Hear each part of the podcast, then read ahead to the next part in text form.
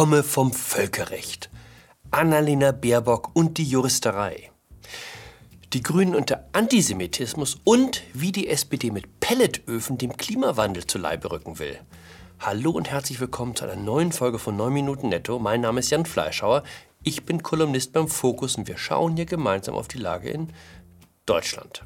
Großes Rätselraten, was die akademischen Weihen der grünen Kanzlerkandidatin Annalena Baerbock angeht, für eine Politikerin kein ganz unheikles Thema. Eine Reihe hoffnungsvoller Karrieren sind an der Frage zerschellt, ob jemand seine Unileistungen etwas beeindruckender dargestellt hat, als sie tatsächlich sind. Diese Woche ist zum Beispiel Familienministerin Franziska Giffey zurückgetreten, weil ihr die Uni den Doktortitel wieder aberkennen will. Bürgermeisterin von Berlin will sie trotzdem werden.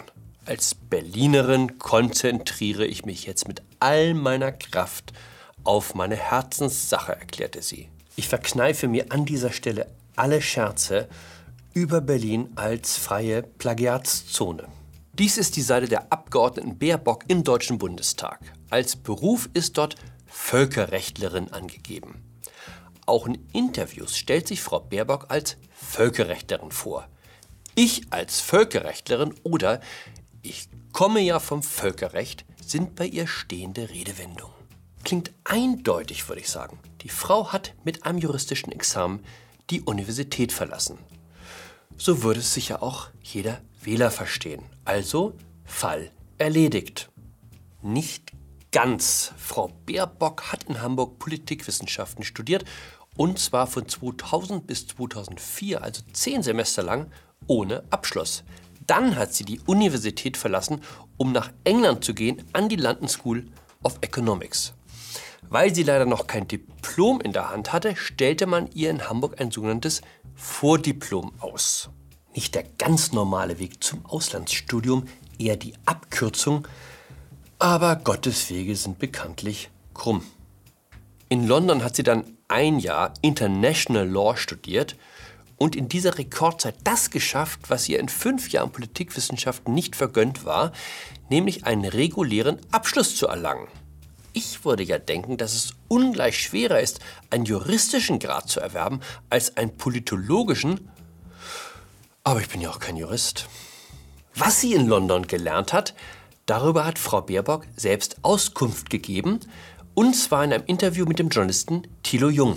Gut, weil das war an der Uni ganz viele Leute aus den unterschiedlichsten Winkeln dieser Welt und mit denen gemeinsam mal darüber zu diskutieren, was bedeutet eigentlich Frieden, was bedeutet eigentlich Sicherheitspolitik, die UN-Charta zum Beispiel, das wichtigste Gremium international, das mal... Gut, mit UN-Charta ist offenbar der Gründungsvertrag der Vereinten Nationen gemeint. Der ist so sehr Gremium, wie das Grundgesetz eine Speisekarte ist. Es war jedenfalls eine super Zeit in London. Einfach richtig gut. Wäre ich Kanzlerkandidat, würde ich auch meinen Juraabschluss ins Schaufenster stellen. Völkerrechtler klingt allemal besser als Politikwissenschaftler. Ich habe nicht nur in Hamburg studiert wie Annalena Baerbock, sondern dort sogar regulär abgeschlossen. Und zwar mit einem Magister. Ab jetzt möchte ich, dass man mich als Literaturwissenschaftler anspricht, also mich korrekt vorstellt. Er kommt von der Literaturwissenschaft. Das klingt doch gleich ganz anders als Journalist. Diesen Clip will ich Ihnen nicht vorenthalten. Er zeigt Annalena Baerbock bei einem Auftritt mit Robert Habeck. Oder wie man bei RTL sagt, Bauer sucht Frau. Vom Hause her kommt er Hühner, Schweine, weiß nicht, was hast du, Kühe melken.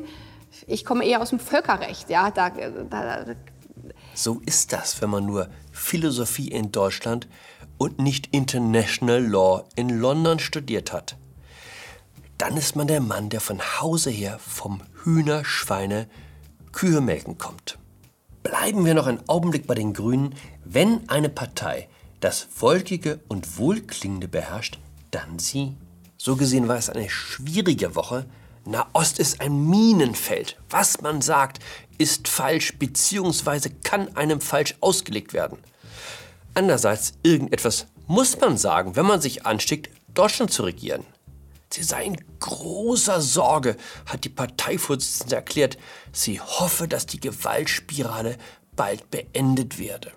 Davon abgesehen, dass das Wort Gewaltspirale nahelegt, dass man irgendwie alle für schuldig hält, also Israelis und Hamas gleichermaßen, irgendwie blöd, dass Mitglieder der Grünen immer wieder Seite an Seite mit Leuten marschieren, die nichts mit Israel am Hut haben, um nicht zu sagen, die sich sehnlichst wünschen, dass Israel endlich von der Landkarte getilgt wird.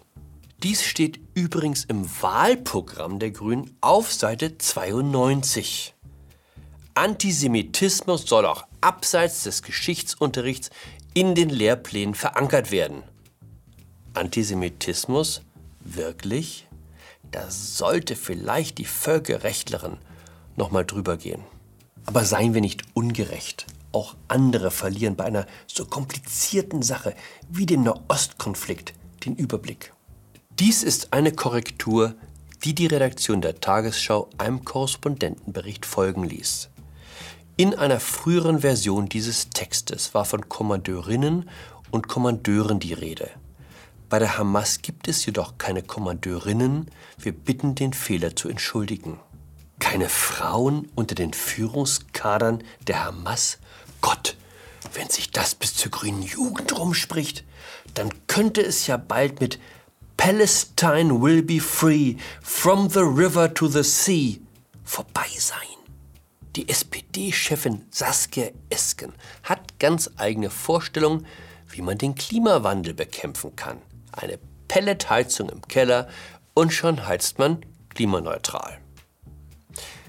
Woher sie die Idee hat, dass das Verbrennen von Holz kein CO2 zur Folge hat, who knows? Dass Pelletheizung der größte Etikettenschwindel seit der Erfindung der Brigitte-Diät sind, sollte eigentlich auch in der SPD-Zentrale angekommen sein. Schwamm drüber. Das Gesetz, wonach Vermieter künftig die Hälfte der CO2-Abgaben tragen müssen, ist jedenfalls geschrieben. Preisfrage: An wen wird ein Vermieter seine 90 Quadratmeter Wohnung künftig wohl eher vermieten? An den alleinstehenden Ingenieur, der kaum zu Hause ist? An die Familie mit 2 Kindern oder an das Rentner-Ehepaar, das es gerne kuschelig warm hat? Dass die Immobilienpreise steigen, und zwar so sehr, dass dies dem Spiegel diese Woche sogar eine Titelgeschichte wert war, liegt auch daran, dass es immer unattraktiver wird, zu vermieten. In Berlin haben sie mit dem Mietendeckel dazu ein Großexperiment durchgeführt. Ergebnis: Die Zahl der angebotenen Mietwohnungen hat sich binnen eines Jahres halbiert. Dafür stiegen die Preise für Eigentum um 12,5%.